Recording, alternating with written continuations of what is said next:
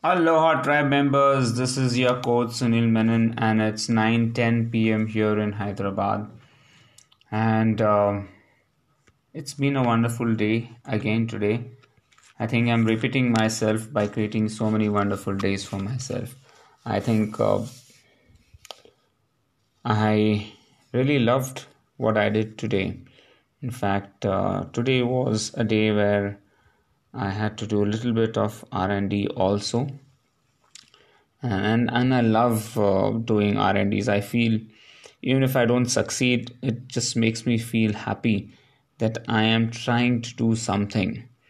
Um, you know, rather than just creating training plans.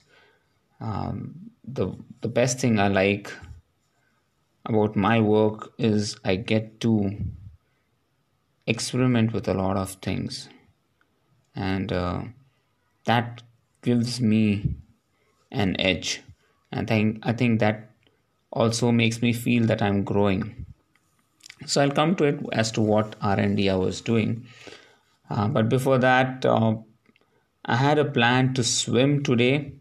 But um, fortunately unfortunately I didn't go for the swim because number one I was uh, not too sure whether I should swim before a medical test. So I had applied for a term insurance and they wanted to do a medical test. So I thought it'd be better if I, you know, don't go for a swim.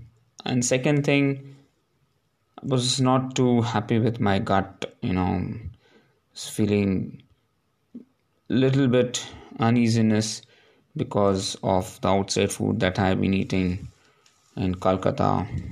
So I felt that um, I didn't want to swim and you know get let uh, infect my gut bacteria further. So I just took it easy uh, today.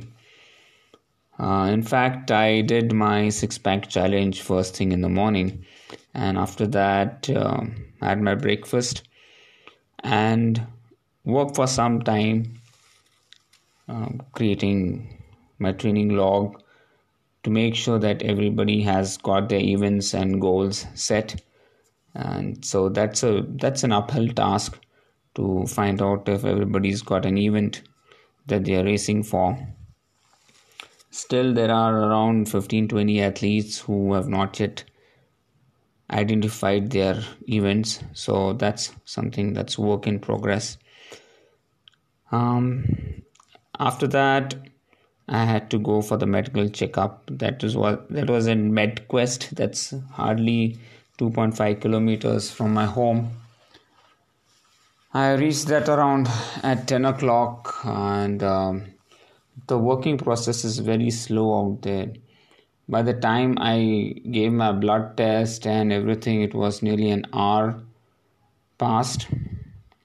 It took a lot of time to uh, get the process moving. And after giving my urine and my blood, I had to go for the treadmill test and uh, did the treadmill test.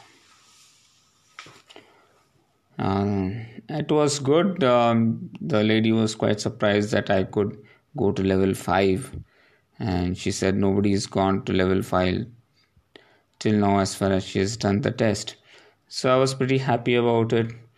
Uh, tomorrow I need to go again to give my fast fasting blood sugar. I couldn't uh, give that today because I thought it's just going to be a general medical checkup. So it's a full body checkup. So I'm happy that uh, it's being done for free. Uh, so let's see how. Waiting for the reports and seeing how they are. Um, yeah by the time i came back it was around 12.30 and uh, i was pretty much uh, tired. So i took a power nap for exactly 26 minutes. I had kept my watch alarm and woke up. Had a cup of coffee and i started working.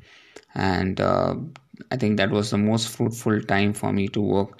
I worked till 4 o'clock continuously and uh, had fruits in the middle but i was having my fruits and working. So uh, there was no uh, rest in the middle.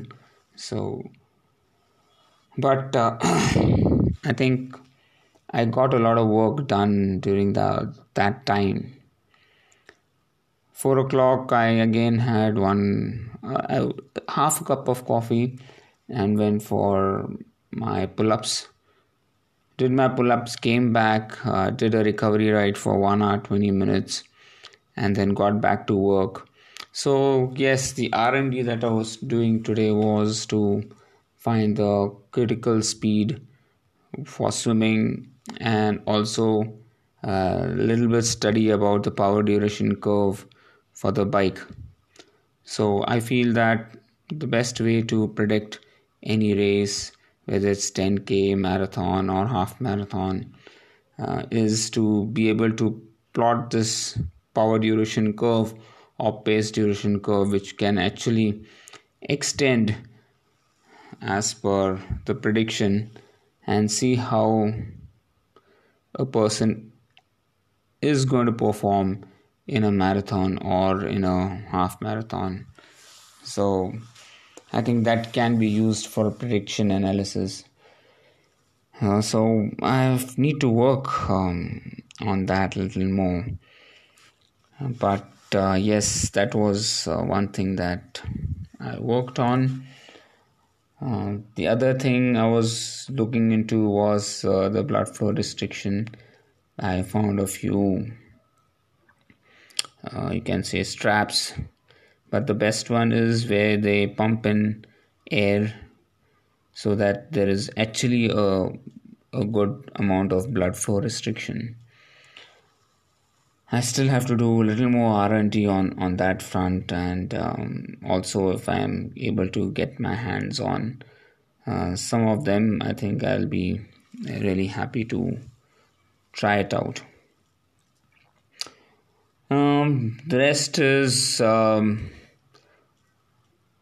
I also had a pep talk with my son today, and I showed him the Yashasvi Jaiswal video where he's talking about how he really had to work hard to get his um, entry into the under 19 World Cup squad. So I think um, that's a pretty inspirational story, and I feel felt that I should share it with my son too, so that he gets inspired by him. Yes, other than that. Um, there was not much that I did. I could achieve everything that was planned in the checklist. So that's 100 marks today for me again. I'm happy about it. Uh, yeah, and now I'm a bit tired. coming back to the word tired, I just forwarded a podcast by Seth Godin and uh, he said something which is very valuable. It's a two minute podcast. If you get time, please listen to it. He says it's important to know where to put the tired. Now, not everyone completes a 26.2 kilometer marathon, right? Miles. But even if you make the distance less, let's say 26, will the prospect of finishers increase not much because people who quit don't know where to put the tiredness and i i can actually relate to it because specifically when i'm having the camps you know i i know that it's it's one of the most tiring days for me i'm dead tired but still i have to be there and have to give my training. And I have been there and I've lived that word of where to put the tiredness. So I could completely relate to what Seth Godin was saying. To be a professional, you need to know where to put the tiredness. Guys, listen to it. I think it is uh, worth a hear. So that's it, folks, uh, from my side. And uh, Thanks for all the love and affection that you've been giving me. God bless and have a fantastic day. Bye bye.